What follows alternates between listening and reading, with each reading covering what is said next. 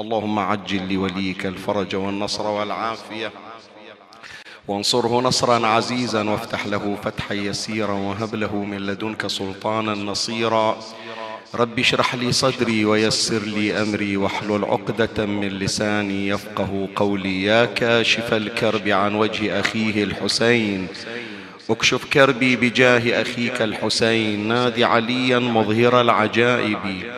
تجده عونا لك في النوائب كل هم وغم سينجلي بولايتك يا علي. يا علي يا علي يا أبا الغوث أغثني. يا فارس الحجاز أدركني بلطفك الخفي ولا تهلكني. يا مولاتي يا فاطمة بنت محمد أغيثيني يا سيدي. صلى الله عليك يا سيدي ويا مولاي يا رسول الله. صلى الله عليك وعلى آلك الطاهرين.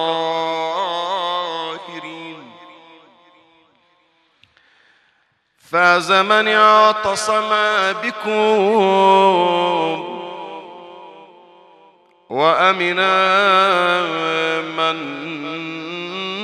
لجأ إليكم.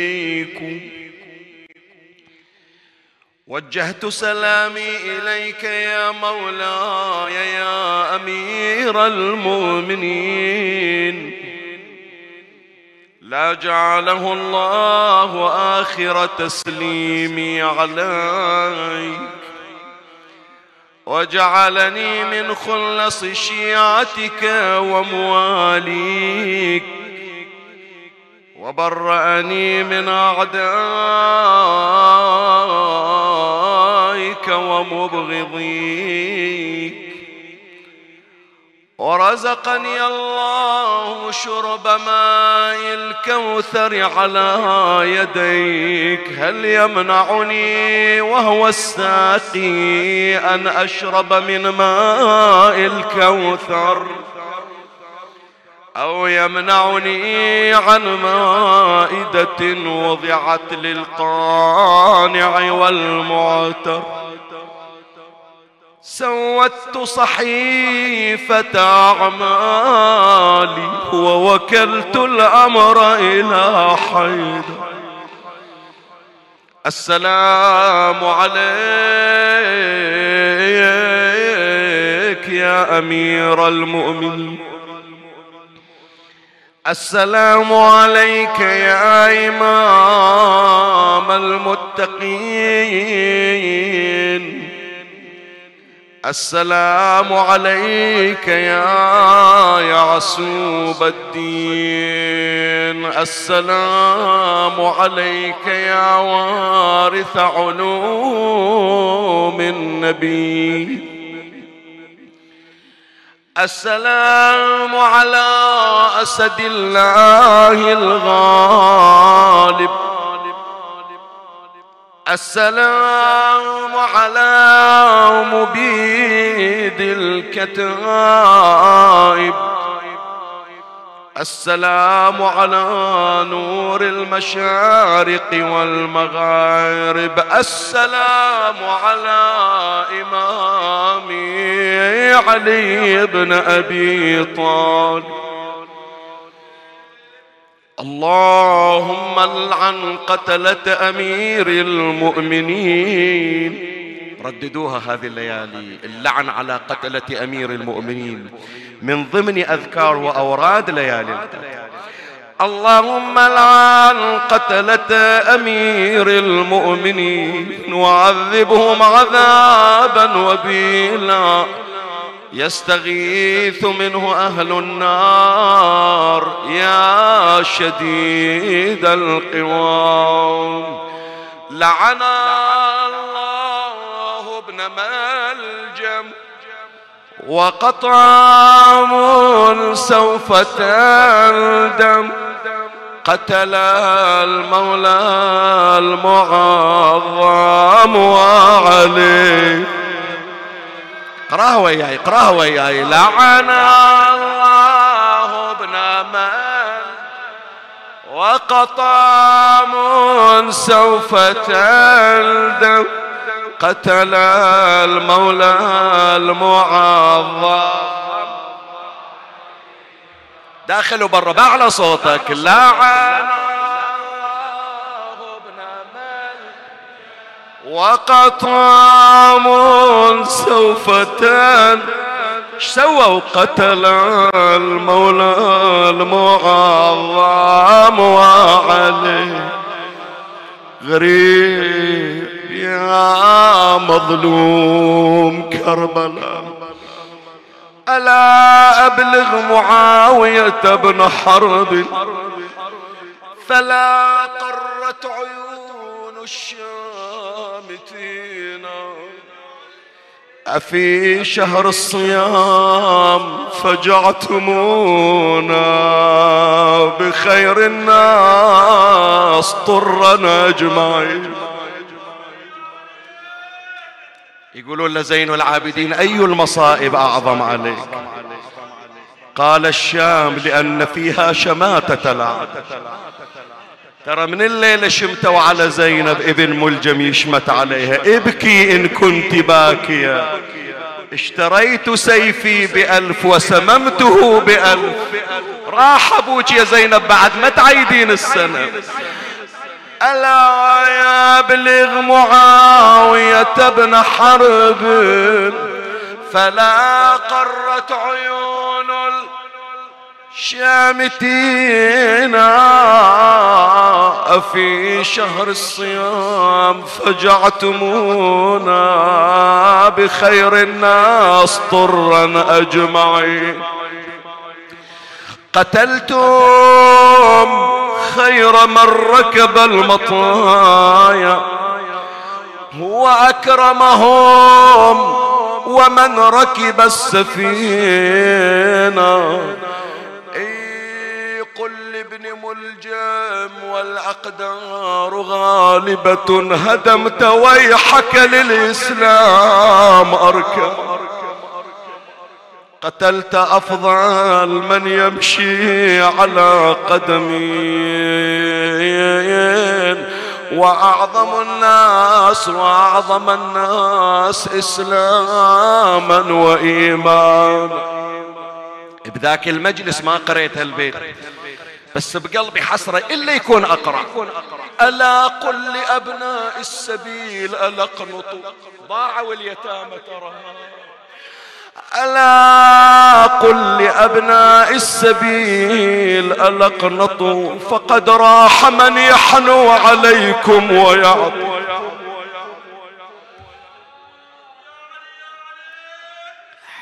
يقول بن فايز لا تحسب الأيتام بس الحسن وحسين. قعدة هالمجلس هذا كانها قعدة يتامى. أبونا راح قاعدين نترقب شيلة جنازته. فنريد حنة حنة بحرانية قديمة داخل وبرا. بحيث من يوصل صوتنا للنجف نقول له سيدي حسبونا من أولاد علي.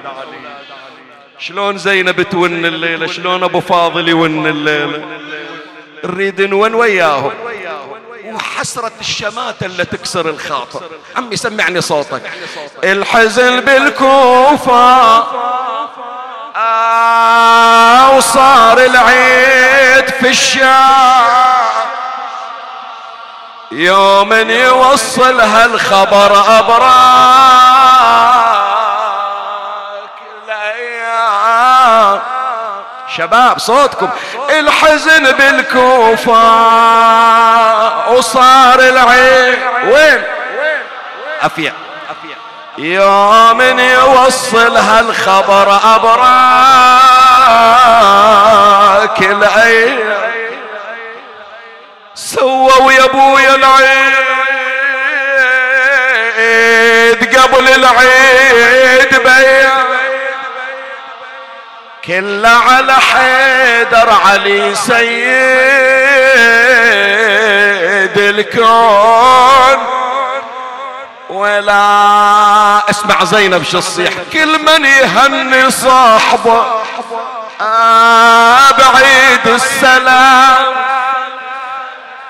وانت شلون؟ وإحنا ابونا مات ما كمل. عيد عيد عيد عيد عمي. كل من يهني صاحبة بعيد السنة وإحنا أبونا مات ما كمل. ما بتعيدون أقبل علينا العيد واولاده وضاعوا عقب عين اليتامى والنساء. كل ليلة راح أقرأ هالبيت أريدك أنت اللي تقرأه. محلى لابو في العين. لو جمع. اي اقرأ اقرأ. محلى لابو في العيد فدول صوتك. ولبسهم الزينة على جاري رفرف عليهم بالهنا طير السما يطيب القلب وتصير عيشتهم هني من الصبح اليوم إلى الليلة ودمعت علي على خدي. شو اللي يبكي علي يا جماعة؟ كان الحسن والحسين يسألون ابويا شي بكيك خاف السيف يوجعك. قال لا مو ضربة السيف. شاش اللي يبكيك يا ابويا قال كل ليلة أخلي الجراب على ظهري وأطلع أروح أدور اليتامى. أعطيهم العسل بيدي أمسح على روسهم الليلة ما أدري الأيتام شلون ماكلين نايمين. قالوا يا أبويا ما يضيعون الأيتام إحنا رحنا بدالك قال لكن أنا متعود على شوفتهم. وزينب تسمع أبوها. اسمع شو تقول له اسمع شو تقول له. تقول له يا علي توصي بالأيتام. وتظل سهران ليلك ما تنام. على ايتام الغرب خايف يا كرار. ترى باكر ينترس بيتك يتام تخليني أكمل لك البيت. قاسي ها. تقول له يا علي توصي بالأيتام. وتظل سهران ليلك ما تنام ما تنام. علي علي على ايتام الغرب خايف يا كرار باكر ينترس بيتك. يتامى أريدك أنت تقرأ البيت. بويا ما تسمع أولادك حولك تصيح. أبونا مات ما كمل.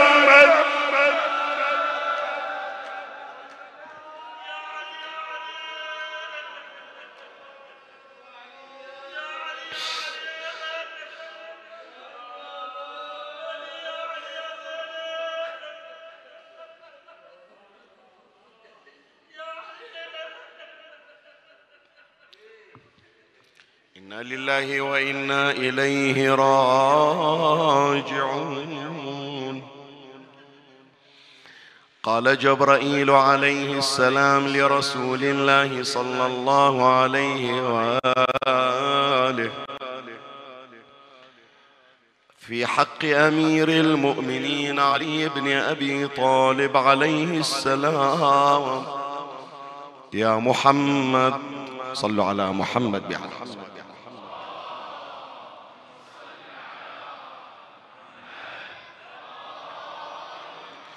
يا محمد والذي بعثك بالحق نبيا. إن أهل السماوات لأشد معرفة له من أهل الأرض. لا زال الحديث مستمرا في هذه الليالي الفاضلة. ونحن نتابع هذه السلسلة التي كنت قد أسستها والتي تحمل عنوان الإمام علي عليه السلام عند أهل السماء. وأريد خلال هذه السلسلة المباركة أن أشير إلى العلاقة المتينة والوطيدة التي تربط العالم العلوي من ملائكة ومن عرش ومن لوح ومن قلم ومن سكان السماوات بأمير المؤمنين علي بن أبي طالب عليه السلام. وعنوان هذه الحلقة يا أحبتي المجلس العلوي في العالم العلوي. نحن في هذه الليلة هناك باعث لا نستطيع أن نشخصه. يبعثنا لأن نكون متواجدين في مجلس يذكر فيه علي ومصاب علي صلوات الله عليه. شوف مو لأنه إحنا عندنا عادة بالبحرين أو كل واحد ببلده أنه لابد ليالي الشهادة يكون متواجد لا. هناك أمر خفيف في قلب كل مؤمن هناك أمر فطري في قلب كل شيعي حتى ولو كان في بلد غريب لا يتوفر فيه مجلس حتى ولو كان في مكان عرض عليه في هذه الليالي. لا يستقر حتى يحضر مجلسا فيه ذكر علي بن أبي طالب. ما هذا السر؟ ما هذا اللغز؟ ما هذه الأحجية؟ ماذا صنع علي في قلوب العاشقين؟ بحيث علي عليه السلام جذب أفئدتهم وجعل أفئدة من الناس تهوي اليه هذه الحالة ليست فقط عند شيعة علي ولا فقط عند محبي علي من سكان الأرض بل إن الملائكة تشتاق إلى هذه المجالس تشتاق إلى هذه المواطن تشتاق إلى هذه المحافل والمنتديات التي يذكر فيها أمير المؤمنين سلام الله عليه. فلهذا الحديث الذي حدث به نبينا محمد صلى الله عليه وآله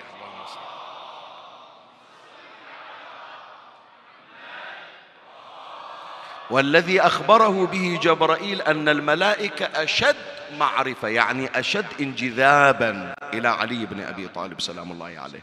واحد من مصاديق هذا الانجذاب انجذاب الملائكة إلى مجالس خاصة بعلي عليه. السلام فأنا في هذه الليلة إن شاء الله خصصت الحديث عن المجلس العلوي يعني المجالس العلوية سواء التي يحضرها علي في حياته أو على الأقل بعد رحيله ويذكر فيها علي عليه السلام. كيف تشتاق الملائكة لهذه المل... لهذه المجالس؟ وكيف تحضر الملائكة في مثل هذه المجالس؟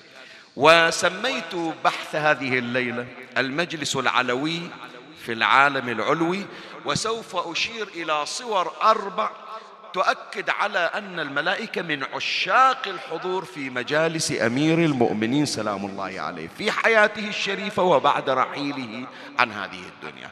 فإذا بحثي لهذه الليلة بعنوان المجلس العلوي في العالم العلوي وسأشير إلى صور أربع أمر عليها تباعا ومن الله أستمد العون والتوفيق. ومن مولاي أبي الفضل العباس المدد وألتمس منكم الدعاء. وثلاثا بأعلى الأصوات صلوا على محمد وآل محمد. اللهم صل على محمد.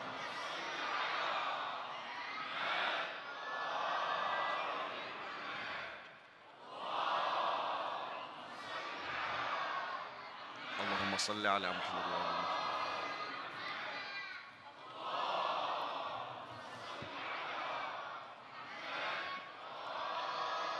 مولاي الكريم أنت حيثما كنت اسمعني وفرغ لي قلبك وأعرني سمعك وأقبل علي بكلك أخبرتك بأني سوف أشير إلى صور أربعة من صور عشق الملائكة لحضور مجالس أمير المؤمنين. ولا شك ولا شبهة أن سيد الملائكة من هو؟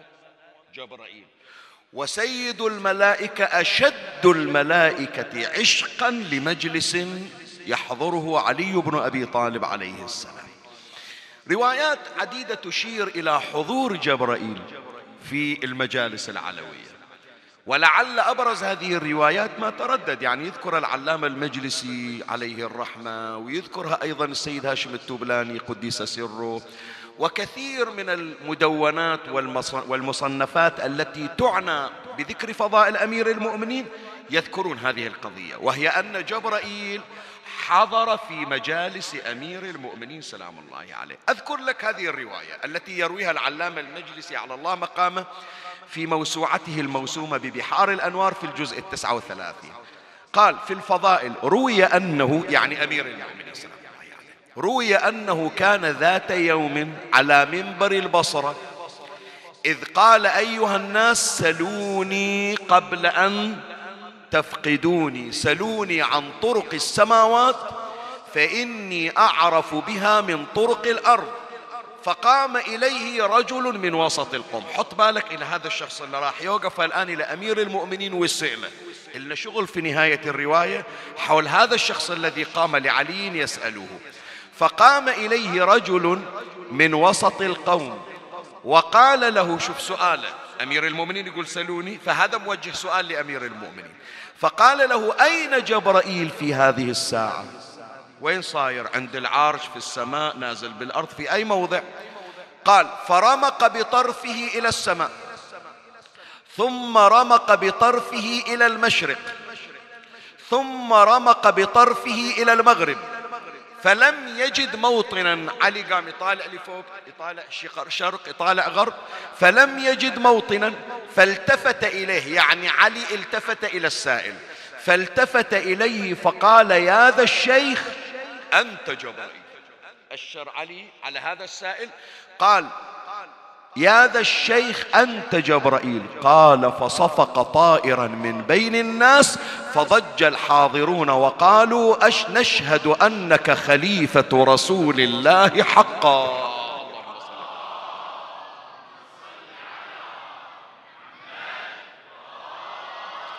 إيش نستفيد يا إخواني من هذه الروايات؟ خصوصا هذه الرواية. شنو دلالاتها؟ أولا يا إخواني أمير المؤمنين سلام الله عليه باعتبار أنه وصي رسول الله صلى الله عليه يحتاج إلى جانب اعجازي لإثبات أحقيته وأنه ليس مجرد شخص قد تعلم علما من رسول الله. لا لابد أن يأتي ما يبرهن ويؤكد على أنه مؤيد من السماء. حط بالك العلماء عندهم بحث في قضية آصف ابن برخية إن شاء الله في مجالس هذا الشهر الكريم في نهاية الشهر الكريم وفقنا الله وإياكم. عندنا بحث من ليالي نتحدث فيها عن أوصياء الأنبياء. واحد من عندهم آصف ابن برخية وصي نبي الله سليمان.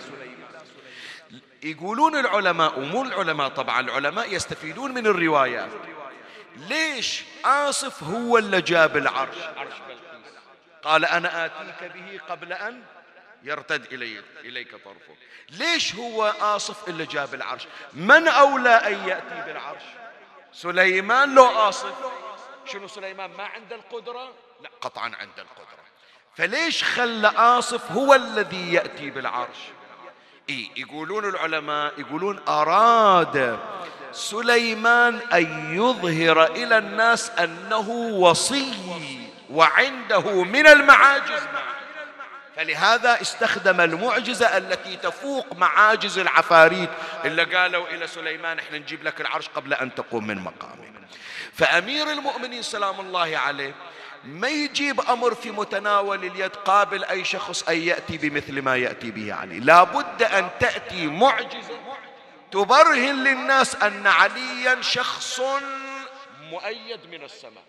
فلهذا يحضر جبرائيل. خلي واحد يحضر إلى جبرائيل كما حضر إلى علي بن أبي طالب سلام الله عليه.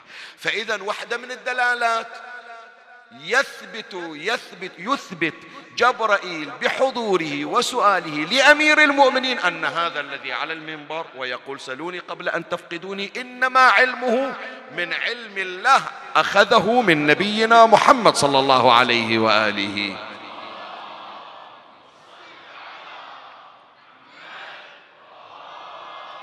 الدلالة الثانية يا إخواني من الرواية. أمير المؤمنين يلتفت إلى السماء ثم يلتفت إلى المشرق ثم يلتفت إلى المغرب. شنو معنى هالالتفات؟ سؤال أسأل. شنو معنى يطالع فوق يطالع يمين يطالع شمال؟ شرق وغرب شنو السبب؟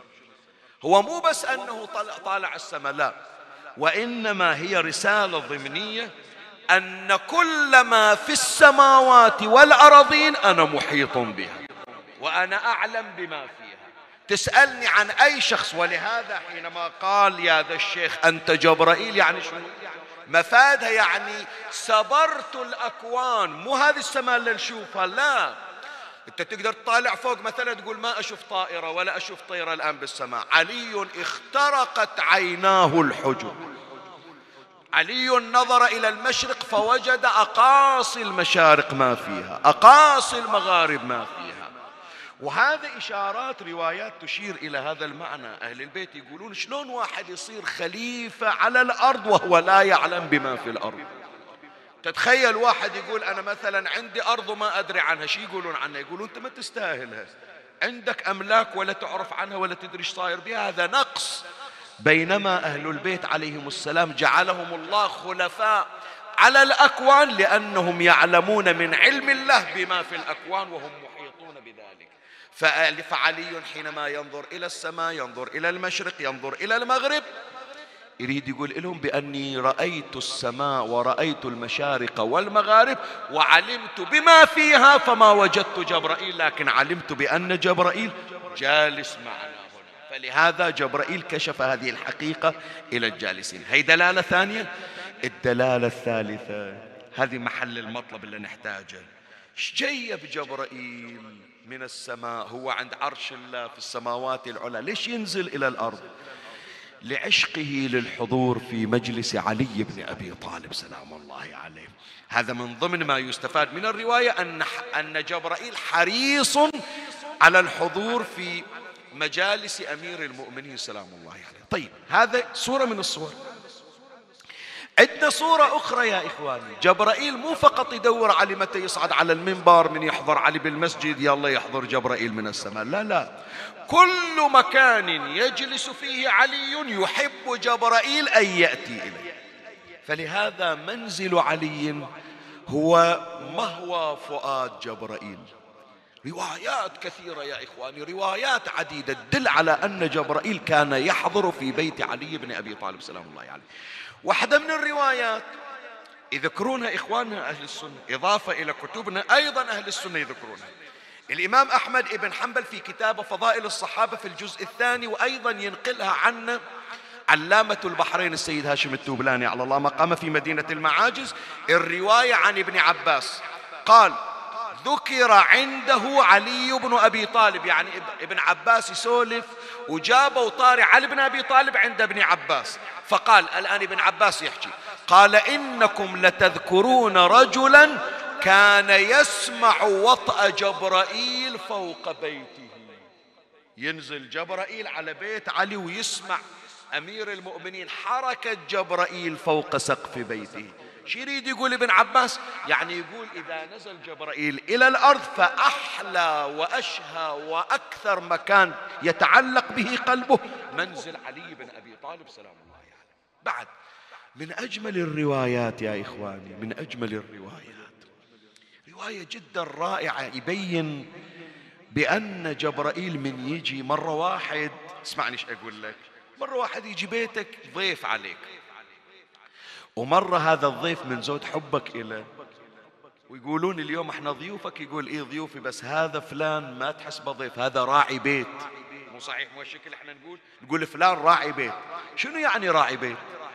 راعي بيت يعني يقول هذا مو واحد عارض هذا من المؤسسين هذا من أعضاء البيت هذا متصرف في البيت كما نحن متصرف. فلهذا من نقرأ حديث الكسال ليلة جمعة يا إخواني. أتأذن لي أن أهبط إلى الأرض لأكون معهم شنو؟ سادسا ليش قال جبرائيل أريد أصير سادس؟ ليش ما قال أتأذن لي أن أهبط إلى الأرض إلى بيته؟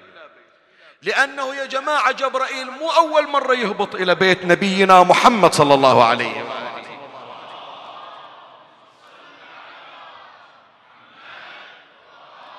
جبرائيل يهبط بالوحي جبرائيل يهبط لهز مهدي الحسين جبرائيل يهبط لفاطمة.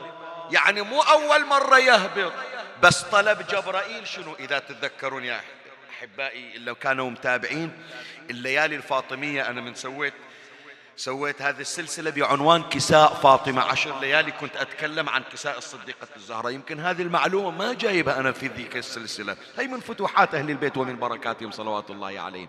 عبارة جبرائيل لأكون معهم سادسة يعني يقول أنا مو جاي إلى البيت خطار ضيف. وإنما أتمنى أن يشرفني الله أن أكون أحد أفراد البيت. شلون علي واحد من أعضاء البيت؟ شلون الحسن والحسين من أعضاء البيت؟ شلون أهل البيت منوا على فضة فصارت معهم من أعضاء البيت؟ صارت صاحبة بيت. يقول أنا ما أريد أنه أجي واحد عابر. مرة جايب وحي مرة جايب سلام مرة جاي زيارة. لا لا لا. أريد أصير وياهم. فلهذا يقول أنا من أهل الكساء. أهل الكساء صحيح صحيح خمسة من أهل الأرض والسادس منه هو جبرائيل. حط بالك الآن للرواية اللي تبين إذا إجا جبرائيل إلى بيت علي. أتمنى أنه تصغي لي وتفرغ لي قلبك في سماعها. الحديث عن أم عثمان أم ولد لعلي يعني جارية لأمير المؤمنين سلام الله عليه قالت كانت لآل محمد صلى الله عليه وسلم.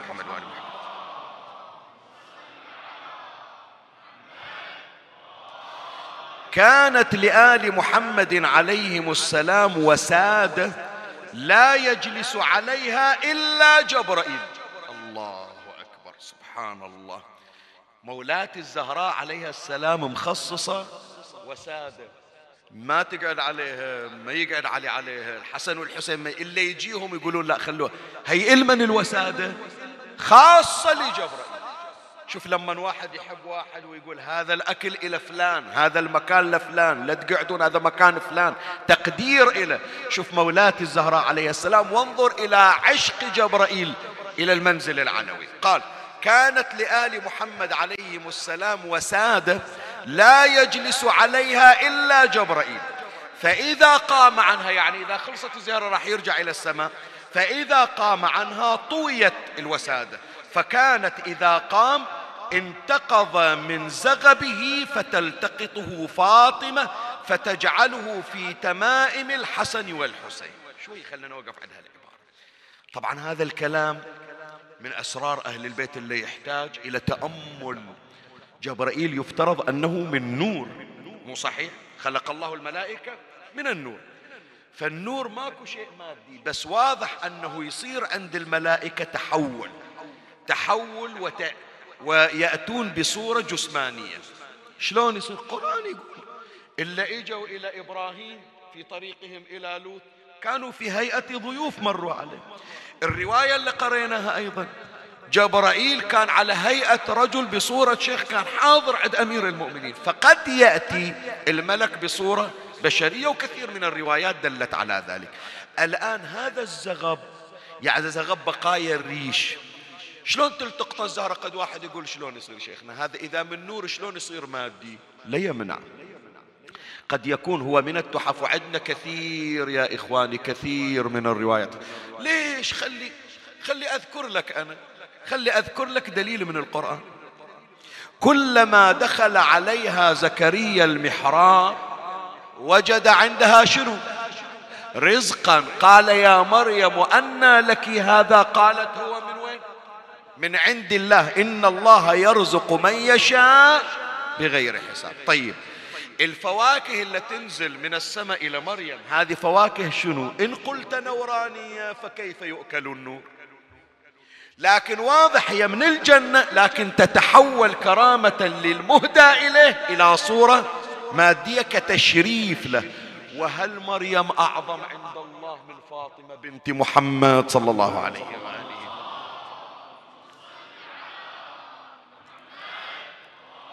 فمثل ما تأتي أطعمة مثل ما يأتي ثوب ينزل به جبرائيل إلى إبراهيم وهو القميص الذي لبسه. ثم صار عند يوسف والقميص عند إمامنا قائم آل بيت محمد. عجل الله فرجه الشريف. فهو قميص نوراني لكن يتحول إلى مادي. طعام ماء نوراني يتحول إلى مادي. فإذا جبرائيل ريشه جيش نوراني لكن كرامة للزهراء. كرامة للحسن والحسين يتحول إلى صورة مادية. طيب فأعيد الرواية حتى تتابع وياي. الرواية كانت لأم لآل محمد عليهم السلام وسادة لا يجلس عليها إلا جبرائيل. فإذا قام عنها طويت فكان إذا قام انتقض من زغبه فتلتقطه فاطمة فتجعله في تمائم الحسن والحسين. الحسن والحسين مثل ما نقول جامعة أو حجاب. تاخذ مولاة الزهراء هذا الريش النوراني مال جبرائيل وتخليه في هذه التميمة أو الجامعة أو, أو هذا الحجاب. زين إيش نستفيد يا إخواني؟ إيش نستفيد من الرواية؟ مولاة الزهراء شوية بس حط بالك للعبارة. أتمنى تفرغ نفسك إلى هالكلمة هذه. مولاة الزهراء عليه السلام حسب الرواية أنها كانت تطوي الوسادة. شو تقولون؟ هل كانت مولاة الزهراء تحتمل وجود نجاسة في بيتها تنجس الوسادة شو تقولون إذا قلنا نجاسة وين؟ إن إنما يريد الله ليذهب عنكم الرجس أهل البيت وش يسوي؟ ويطهركم تطهيرا. بيت الطهارة أصلا. زين. فاطمة مولاتي أم النظافة هل تحتمل وجود قاذورات أو أوساخ حتى ولو كانت غير نجسة لا. فإذا بيت الطهارة بيت النظافة. إيش معنى تطوي الوسادة الزهراء. تريد تقول يا إخواني هذا ال... هذه الوسادة وهذا الموضع مخصص إلى جبرائيل ما يستخدم أي أحد. زين. من هنا يا إخواني خصوصا إلى أخواتي إلى أمهاتي اللي يسمعون هذا الكلام عبر البث المباشر أو حتى عقب التسجيل. ليلة جمعة. وعادة البيوت الولائية تقرأ حديث الكساء. أحبائي إخواني أمهاتي أخواتي إذا الله وفقكم بالبيت خصصتوا مكان للعبادة. لو لصلاة الليل لو لحديث الكساء لو تقرأون زيارة عاشوراء المكان اللي تتعبدون به الله. هذا المكان احرصوا على طهارته احرصوا على قدسيته احرصوا على مكانته. ما أقول أنه بعد لا لا لا. كون تديرون بالكم. توصل إلى ذاك البعيد نجاسة أوخر الأطفال عنه لين يجسون تجي قاذورات لا هذا المكان إحنا نقرأ به حديث الكساء نقرأ زيارة الحسين فيه نقرأ دعاء كميل فيه ليلة القدر راح نسوي إحياء فيه. ليش؟ ليش هذا؟ التخصيص ليش يا إخواني؟ لأن هذا المكان اللي تخصص لمجيء الملائكة. غير إحنا نقرأ ما ذكر خبرنا هذا في محفل من محافل أهل الأرض وفيه جمع من شيعتنا ومحبينا إلا ونزلت عليهم الرحمة وحفت بهم شنو؟ الملائكة. فمجيء الملائكة يا إخواني محل النور محل الرحمة محل الشفاء. إحنا عندنا بعض الروايات هذا المريض إذا جابوه إلى مصلى يحصل أثر نوراني. فجربوا الله يدفع عنكم البلاء الله يدفع عنكم الأمراض. المكان اللي تخصصونه للعبادة من تقعد به تلتمس فيه الرحمة وتلتمس فيه الشفاء لأن الملائكة تحضره. مثل ما كانت تسوي مولاة الزهراء عليها السلام. تخصص مكان إلى جبرائيل هذه الصورة الثانية. الصورة الثالثة. هي تهمنا الليلة. كل المجلس مهم. لكن هذه أعتبرها الأهم. كمفصل في مجلس هذه الليلة الصورة الثالثة. الملائكة وحبها إلى المجالس التي تذكر فيها فضائل أمير المؤمنين صلى هذا المجلس معقود باسم أمير المؤمنين صلوات الله عليه. لو كشف عن أبصارنا الغطاء شوف العدد الملائكة اللي, اللي حضروا وترفع راسك إلى السماء وأنت مكشوف عن بصيرتك ترى عدد الملائكة المشتاقين لحضور هذه الجلسة التي أنت فيها. زين. حط بالك. يقول نبينا محمد صلى الله عليه وآله.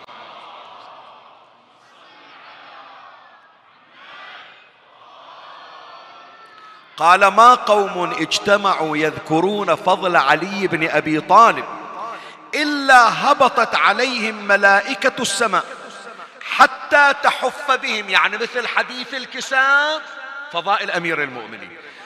حتى تحف بهم فإذا تفرقوا. خلصوا المجلس الناس قامت مشت. تفرقوا عرجت الملائكة إلى السماء. فيقول لهم الملائكة إنا نشم من رائحتكم ما لا تش نشمه من الملائكة. فلم نر رائحة أطيب منها. الجنة ما بها رائحة مثل هالرائحة منين جايبينها؟ فيقولون كنا عند قوم يذكرون محمدا وأهل بيته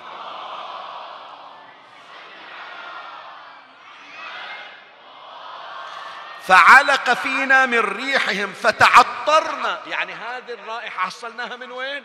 من مجلس مذكور فيه اسم علي فضائل علي. حصلنا هالرائحة الملائكة لما وفقوا للحضور في هالمجلس وشموا الرائحة فوق يشتاقون إلى هالمجلس اللي الله شرفنا بحضوره والمشاركة فيه. اسمع. ف فيقولون اهبطوا بنا إليهم. ودونا إلى هذا المجلس حتى نحصل مثل هالرائحة. فيقولون تفرقوا. خلص المجلس الخطيب نزل من على المنبر كل من راح بيته. تفرقوا ومضى كل واحد منهم إلى منزله. فيقولون اهبطوا بنا حتى نتعطر بذلك المكان. الله أكبر. يعني هذا العطر وهذا الطيب العلوي مو بس في أثناء القراءة يا إخواني. يعلق هذا الطيب هذا العطر حتى في جدران المكان وحتى على هذا المنبر. شايف ليش أمهاتنا قبلوا إلى الآن يخلص المجلس يجون يتبركون بالمنبر والجدران وبالمأتم؟ شفتوا شقد مقدس هذا المكان؟ مو بس وقت القراءة مقدس في كل وقت هو مقدس. ليش؟ لاقتران اسم علي بن أبي طالب عليه السلام. خلي أقول هالكلمة لأني راح أجي إلى إثارتين بس أريد أقول هالكلمة. اذكر الحديث اللي أول ما بدينا به المجلس. حديث جبرائيل للنبي. أهل السماء أشد معرفة به من أهل الأرض. إحنا يمكن نمر على الماتم ما أقول حش السامع والمكان. إحنا عندنا تقديس إلى الماتم. خلوهم يسمعون يعني اللي بالبحرين وخارج البحر. آبائنا أمهاتنا علمونا من يمرون على الماتم. الماتم مسكر خطيب ماكو مو ليلة وفاة ولا ليلة مناسبة. يوقف يتمسح بالباب يصيح السلام عليك يا أبا عبد الله. كان باب حرم الحسين. يوقفون. أنا أعرف بعضهم الله يرحم الماضين من عندهم يقول شيخنا إذا عندي حاجة أطلبها من مأتم الحسين عليه السلام.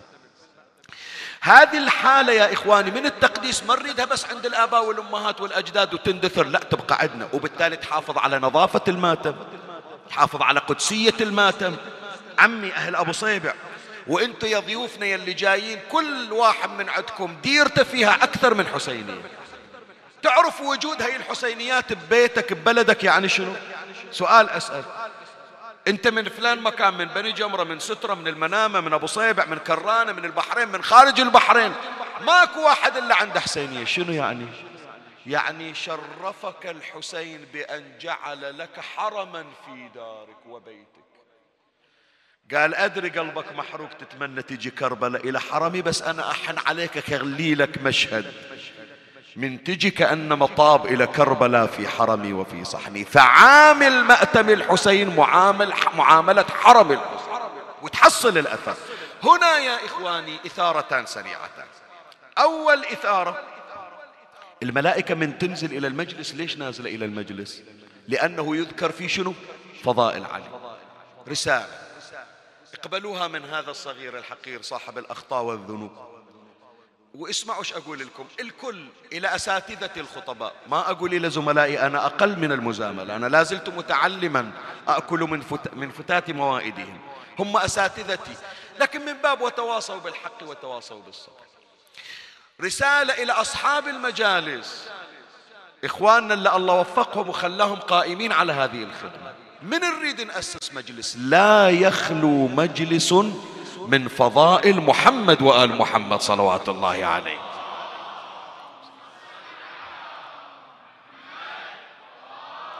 صح تجيب موضوع أخلاقي تجيب موضوع فقهي تجيب موضوع عقائدي تجيب موضوع اجتماعي تجيب مواضيع متعددة. لكن حتى لو جبت هاي المواضيع ليجي مجلس ما في فضائل أهل البيت. ليش؟ لأن يا إخواني هذه بطارية النور. ذكر فضائلهم. شحنة نورانية أكسبها أنا في قلبي. أي مكان أروح صح يستفيد عقلي لكن مو بالضرورة أحصل نور. صحيح لو لا؟ يجيني يمكن واحد ملحد أستاذ جامعي أستفيد من عنده وأحصل شهادة أنا ما أنكر دوره. لكن هذا الأستاذ الجامعي ما يعطيني الشحنة النورانية. الشحنة النورانية أحصلها من وين؟ من أصحاب النور. كلامكم نور وأمركم رشد. فإذا مجالسنا لا تخلو من فضائل أهل البيت. هذه الإثارة الأولى الإثارة الثانية حتى إحنا خلاص بعد مجلسنا مكتفي. حبيبي أتمنى يسجلونها أولادي ما يقصرون جزاهم الله خير أتقدم لهم بالشكر. إلا بالكادر الإعلامي. شفت هذا المجلس مولاي؟ إلا الله بارك لنا وشرفنا وتوجنا بتاج الحضور فيها. هذا المجلس الشريف اللي تقعد فيه اسمع إيش أقول لك. اعتبره كأنما إناء فيه حليب. اسمع. المجلس هذا من تحضره كانما انيه كانما وعاء في حليب. الحليب هذا لو تخلي فيه قطرة خل شو يصير فيه؟ يفسد. صحيح لو لا؟ قطرة خل وهو برميل حليب. خلاص يتدمر بعد الجيل مروب صاير متخثر. صحيح لو لا؟ عمي هالمجلس هذا صفاؤه كصفاء الحليب بل أكثر. تجينا قطرة من خل الذنوب من خل العداء من خل العداوات. بعد هذا الصفاء الموجود بالمجلس كله يروح يتروب. ما أحكي لك نظريات. لا تقول شيخ ياسين جاي يطلع نظريات براسنا لا. أنت يمكن عندك شواهد أكثر من داعيكم الحق. كم مرة إحنا حضرنا يا إخواني بمجلس وشفنا شلون روحانية وبكاء وتفاعل وإقبال. تصير قضية خاف أقول تافهة ما تسوى. اثنين يصير عندهم عركة على مكان. اثنين أو ثنتين يصير عندهم عركة على كرسي. اثنين يصير عندهم عركة على موقف سيارة على شيء تافه أو يمكن قضية خارجية. من تصير هذه القطرة الخل مالت العداوات بالمجلس شو يصير؟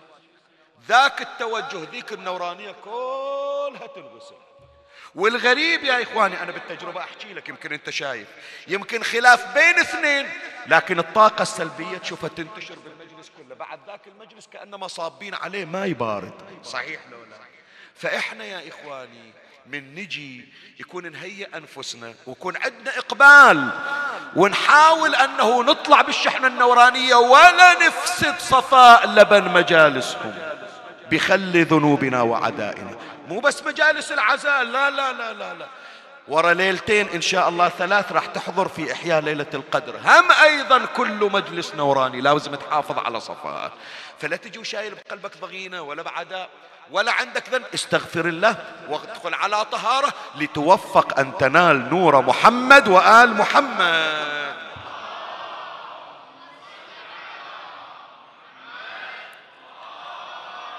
مولاي الكريم بعد مجلس انتهى. الحمد لله رب العالمين. ما أردته حصل إن شاء الله. مجلس نوراني مجلس روحي مجلس ولائي. بس مولاي انت سمعت جبرائيل يحضر بمجالس علي. الملائكة تحضر بمجالس فضائل علي. صحيح لو لا بيت علي يحضرون منبر علي يحضرون كل مكان يحضرون. يصير يا جماعة هالليالي علي على الفراش ما تحضر الملائكة. يصير يعني. ببيت علي يحضرون بمنبر علي يحضرون الآن علي على الفراش. الآن علي يرفع رجلا ويضع أخرى. شلون الملائكة تخلي علي؟ سؤال أسأل ولهذا مسك الختام شوف حتى تعرف بأن الملائكة التي عشقت المجالس العلوية الليلة حاضرين بمجلس أمير المؤمنين. الليلة أمير المؤمنين يقول لابنته أم كلثوم يا بني لا تبكين لا أشوف دموعك زينب فوالله لو ترين ما يرى أبوك ما بكيتي لو الآن تشوفين ما بكيتي فرحت لأبوك. قال حبيب ابن عمرو فقلت له وما الذي ترى يا أمير المؤمنين؟ فقال يا حبيب أرى ملائكة السماء. بيتنا متروس ملائكة جايين إلي. أرى ملائكة السماء والنبيين بعضهم في إثر بعض وقوفا إلي يتلقوني. وهذا أخي محمد رسول الله جالس عندي يقول أقدم فإن أمامك خير لك مما أتت الملائكة حضروا من الليلة مستعدين لتشييع جنازة علي. خلاص عمي بعد العد التنازل ابتدى الليلة ليلة باكر طلعوا جنازة علي. آه يا أمير المؤمنين إيش سويت بقلوب شيعتك؟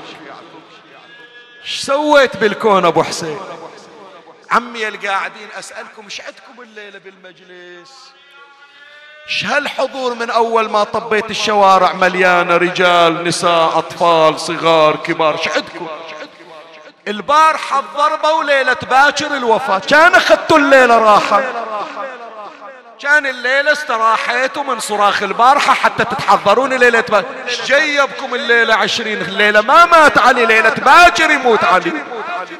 إيش عندكم؟ أقول لك إيش عندك الليلة عندكم مريض ممدد على الفراش.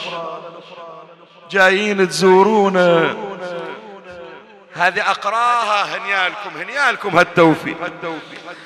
اقرا لها إلى كل بنت الليلة راحت لأبوها المستشفى قالت يا ابويا سامحني كل ليلة أنا واقفة وياك كل ليلة عندي أبو أغلى من عندك. الليلة رايحة لابويا حلال المشاكل. أقراها للي عندهم مرضى في العناية اللي رسلوا إلنا الآن وأنا على المنبر جتني الرسالة. الليلة جايين حتى نشوف أبونا شلون حاله. الليلة جايين حتى نقعد ويا الحسن والحسين وزينب ناخذ بخواطرهم الملائكة صحيح عشقت مجلس علي لكن هم إحنا عشاق علي. تسألني شلون حال بيت أمير المؤمنين الليلة؟ أنا أقول لك داير مدار الناس صاير مثل الكعبة. وأكثر واحد التاريخ وثق حرقت قلبه على علي منه الأصبغ بن نبات. من زود ما ذايب قلبه على علي إيش سوى؟ خلى خده على على العتبة البيت. يقول بعد ما أدري هالبيت إلا كل مرة أجيه من يروح حلال المشاكل وين أروح؟ غيرك يا وكل ما يسمعون صيحة صرخة وهم الشيعة خارج الدار وعلي الصيحة توصل إلى بيت علي. أمير المؤمنين التفت للحسن قال له بويا أبو محمد ذول القاعدين عند البيت خلي يروحون بيوتهم. أولا كلفنا عليهم ناس صيام من يوم 19 إلا عنده زوجة خلاها إلا عنده عيال خلاهم. وقاعدين ما ارتاحوا وما فطروا.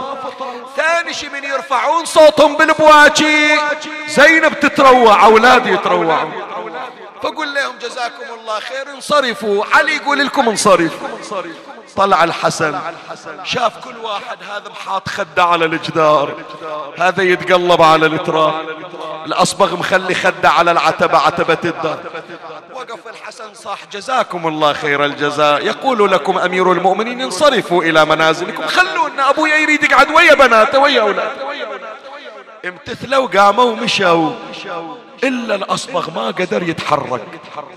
ظل عند الباب. سد الحسن الباب وهو حاط خده على عتبة الباب ودموعه على خد شوية وإذا يسمع وحدة تون. آه.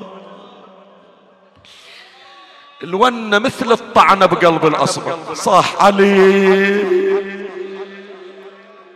الله من قلبك تصيح اي اي طلعها طلعها. خليه بقبره هناك بالنجف يسمع. يقول إيش عندهم بالبحرين؟ واصل الصيحة من البحرين علي.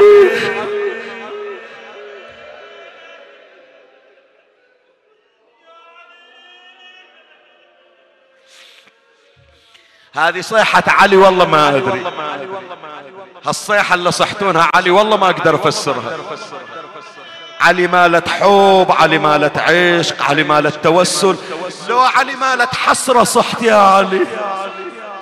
لو مكسور قلبك على حلال المشاكل والصيح أصبغ صاح علي البيت كله ضج علي. فتح أبو حسين عينه. حسن شو الصيحة؟ قال ما أدري واحد ورا الباب يصيح علي. قال أنا ما قايل لك خليهم يروحون. قال إيه منو يقدر يروح؟ قال روح قول له خله يروح. شوفه منو هذا. طلع الحسن فتح الباب وإذا الاصبغ يتعفر على الاتر أصبغ إيش صاير بك؟ أنت متى عصيت لنا أمر أنت خادم من خدامنا من ال... نطلب من عندك شيء؟ أول المنفذين. أما قلت لك انصرف قال له سيدي أنا ما أعصي لك أمر. إيش مقعدنك قال سيدي أنا ردت أقوم. لكن إن رجلي لا تحمل يبست رجولي ما تتحرك يا ابسة عد علي. وإن نفسي لا تطاوعني. قال زين والآن شلون؟ قال أمشي بس أول أريد طلب. شو تريد أصبغ؟ قال دخلني على حلال المشاكل. إن شاء الله بجاه هدى مع هذه تدخل ذاك اليوم على ضريح علي. قال له ما يخالف عطني إجازة شوية بس أخذ لك رخصة والآن أجي. هو شايل إيده يقول إن شاء الله يأذن لي أبو حسين. شوية إجا الحسن. يلا أصبغ تفضل. أمير المؤمنين أجازك. من دخل الأصبغ يا جماعة يقول الآن من الصبح أنا ما شفت علي. والآن راح أشوفه. شلون وضعه؟ على كرسي مخلينا إن شاء الله الضربة صحت طابت واقف على طوله والسنة نعيد وياه. شلون راح أشوف علي؟ هي تحتاج من عندك إلى صيحة خاصة. يقول الأصبغ من طبيت وإذا فراش وإذا علي ممدود على الفراش ولافين راسه بعصابة صفراء وقد نزف علي جميع دمه هذه الآن الآن حضر قلبك. فوالله لا أدري أيهما أشد صفرة العصابة أم وجه علي؟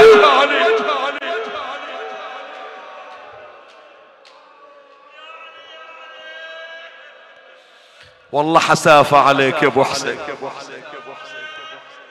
يا أبو حسين نيابة عن هالقاعدين يا ريتنا كلنا فدوة إلك ولا نشوف قطرة دم طايحة بالمحراب سيدي ذولا شيعتك يا ريتهم كلهم فدوة ولا دمع الليلة تطيح من عين زينب يا سيدي. التفت الأصبغ إلى الحسن قال له سيدي أبوكم بيموت اصفر لونه. وين الأطباء؟ وين الجراحين؟ قال الآن راح يجي جراح اسمه أثير بن عمرو السكوني هذا متخصص في الجراحات الصعبة. وإن شاء الله نحصل علاج شوية إجا أثير ابن عمرو. طب المنزل. من طب. الاصبغ قام شبك عليه قال له أثير. قال له نعم اصبغ إيش عندك؟ قال الله الله في علي. اشتغل على أبو حسين خلنا نشوف السنة يعيد ويانا. إي قال إن شاء الله أسوي أشوف لدبره وإجا الأصبغ جثى على قدمي. التفت إلى الإمام الحسن. قال له أبو محمد عندكم شاة بالبيت؟ قال إي موجودة. قال ذكها. وطلع أو عطني إياها إلي شغل فيها. ذك الإمام الحسن شاة استخرج منها رئة ناولها أثير. شقها أثير استخرج منها عرقا خفيفا. صح أبو محمد. قال له نعم أثير إيش عندك؟ قال اطلب من عندك طلب. خير؟ قال راس أبوك. أريدك تفتح له قال له أثير منو الطبيب؟ أنا لو أنت. قال له أنا الطبيب. إيه أنت اللي تفتح الراس. قال سيدي أفتح الجراحات لكن هذا راس علي.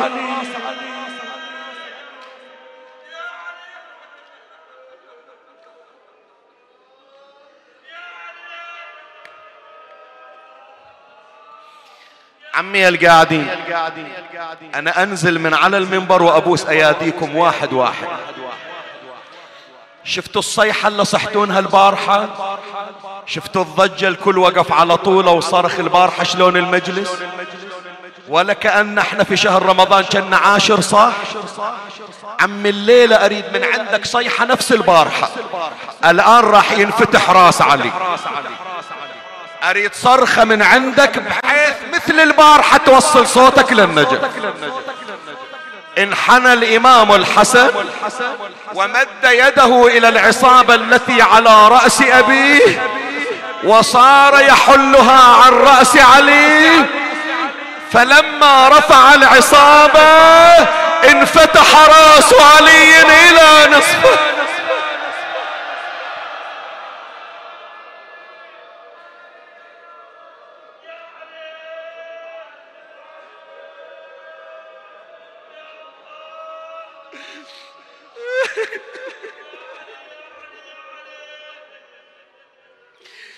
وضع العرق في راس علي. ثم لفه بالعصابة سرعان ما استخرج العرق. وإذا بالسم على ذلك العرق. صاح علي علي عهد عهدك. وأوصي وصيتك.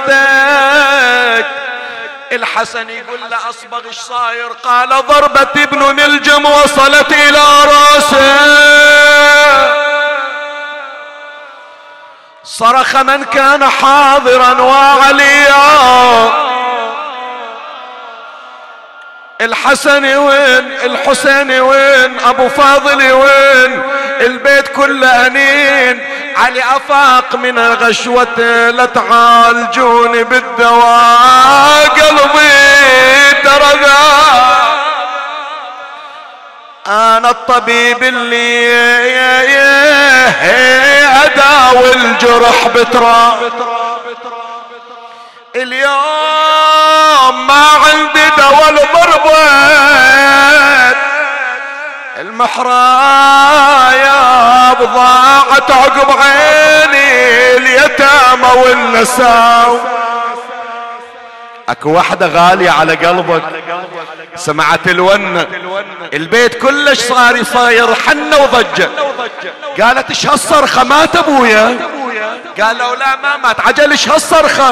قالوا لها زينب طبيب فتح راس أبونا علي صاحت يلي تعالج بالدواء ضربة الوالي.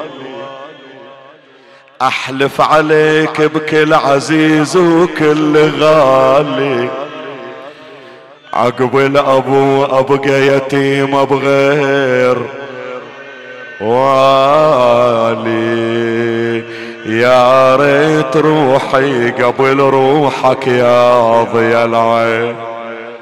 علي نزلت الكوفة يا علي قشرة علينا.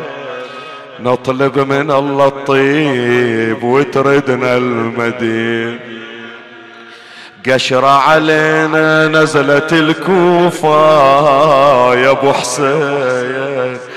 فالك عسى فال السلامة يا ضي العين قالها الحسن يا أختي السلامة للأبو منين؟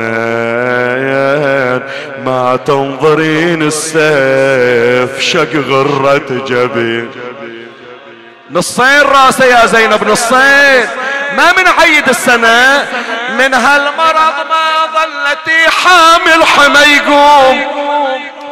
هذا الطبيب يقول سيف الرجس. مسموم مقزر أبونا حسبته يوم مع اليوم لونه تغير وانخطف ما تنظري. الليلة انت تقرأ مو شيخ ياسين اللي يقرأ. ابطار القديم اللي تقرأ آبانا. صاحت يا عقلي نطلبي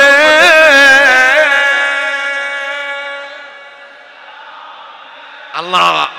ويقوم أبو الحسنين وين نياحة نياحة عيد البيت. صاحت يا عقلي نطلب من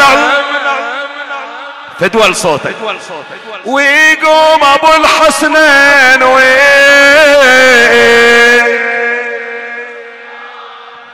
عليك البيت إن عيد بزينة ولا نعيد. قالها يا ثكل العيد لا تتذكره أي عيد يا زينب بعد؟ حرمة الأعياد علينا عيد وشايل الحلال المشاكل. يا أختي يا زينب كان عيد تعيد. كان الخبر وصل يصير برك إحنا عقب ليلة ويوم ونصبح عند الفجر كهف الأرام التفقدي حسني وين حسيني وين عباسي ون زينب تون فتح عيون المرتضى والدمع يجري. قالها يا زينب في النجف محفور. قبري قالت يا داح الباب عقبك كيف صبري؟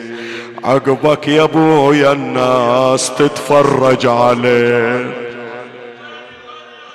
بيسموني خارجية يا أبويا. بيدخلوني المجالس يا أبويا من بلد إلى بلد ومن سوق إلى سوق. قال زينب إيش دعوات؟ وهالشباب اللي واقفين. قالها من إخوانك وتختارين لا بأس. كلهم صناديد وضياغهم ترفع الرأس.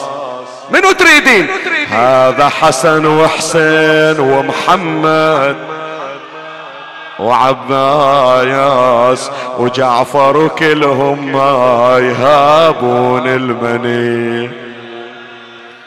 حسن حسين يخدموني أنا الخدامة إن كان قبلوني خدامة. قالت أريد من أخوتي اللي يخدموني.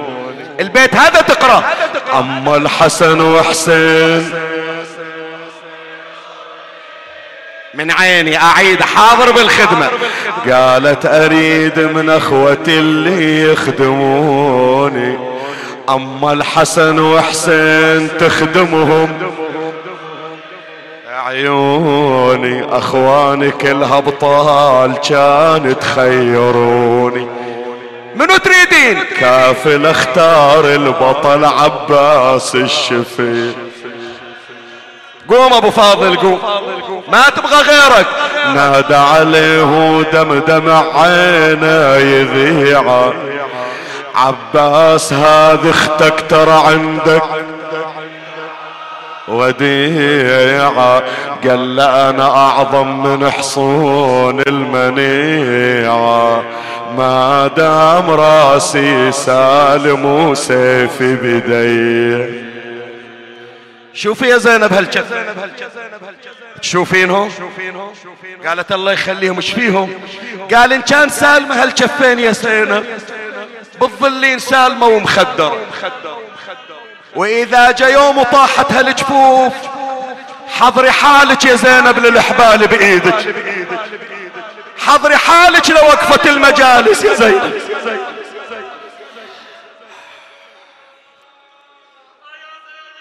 بعدي الي شغل وياك عمي. بعدي الي شغل وياك. ما دام راسي سالم ويسلم لك حسين. أضمن يا زينب بالمعزة وما تذلين. لكن أنا شبيدي إذا طاحت الجفين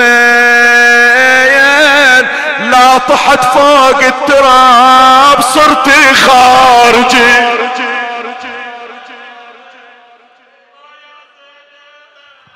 ريح روحك شوية يا عمي. ريح روحك شوية. شوية ثلاث ثواني خمس ثواني ارتاح فيها شوية. ما قصرت انت صراخك الليلة. ضجة حتى بالشارع يسمعونك اللي شغل وياك. أريد أقرأ على راحة لا ترفع صوتك بس اسمعني وحاول تلزم دموعك. إجا يوم على زينب. قعدت على التراب. قالت وينك يا اللي دقيت على صدرك؟ وينك يا اللي قلت ما بتضيعين؟ دقوم شوف كم صوت نزل على ظهري. دقوم شوف رجلي صار بيها تورمت من الركضة في البار. أسألك الدعاء اطلب حاجتك. يا أبو الفضل تدري إيش جرى خلني أسولف حالتي. ظهري من الصوت انشوى والنار حرقت خيمتي. عطني مهلة عطني مهلة. يا أبو الفضل تدري إيش جرى؟ خلني أسولف قصتي. ظهري من الصوت انشوى والنار حرقت خيمتي. لما اوين والتحب وبخدي سالت دمعتي شي يصير؟ يضحك على حال الشمر وبصدري تبقى عبرتي. أبو فاضل! النوم ما شفته أبد. ما غمضت عيني. النوم ما شفته أبد. سهران أحرس عيلتي. صدري وساد للطفل والرمل صار وسادتي. نايمة على الرمل زينب. مدللني ومدلل خواتي وبعدك ترى ضاعت حياتي. يا خويا العطش يباس شفاتي شفات. بالرخصة من عندك. رضيت الشمر يسحب عباتي. خويا خويا خويا الشمر والله ضربني ضربني ضربني ضربني. خويا شالي دو على خدي سطرني. خويا لانكسر قلبه ولا ولا رحمني. إيش سوى؟ صب أمي يا خويا وشتمني.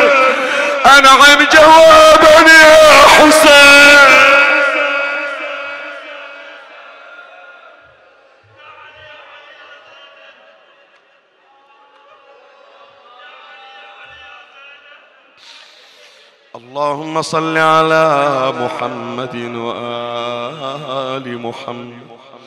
فإليك يا ربي نصبت وجهي وإليك يا رب مددت يدي. فبعزتك استجب لي دعائي. وبلغني مناي ولا تقطع من فضلك. رجائي واكفني شر الجن والإنس من أعدائي. يا سريع الرضا اغفر لمن لا يملك إلا الدعاء. فإنك فعال لما تشاء. يا من اسمه دواء وذكره شفاء وطاعته غنى ارحم من رأس ماله الرجاء وسلاحه البكاء يا سابغ النعام يا دافع النقام يا نور المستوحشين في الظلم يا عالما لا يعلم صل على محمد وآل محمد وافعل بنا من أنت أهله جميعا سبحانك يا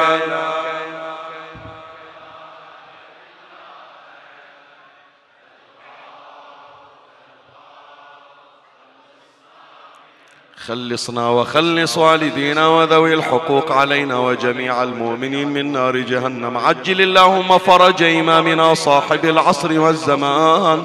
اجعلنا من خلص حواريه وخدامه وارزقنا تقبيل يديه وأقدامه. ترحم على امواتي وأموات الباذلين والسامعين. اقض حوائجنا بجاه نظرة إمامنا صاحب الزمان يا رب العالمين. لأمواتنا وأمواتكم ولمن مات على الإيمان سيما من لا يذكره ذاكر.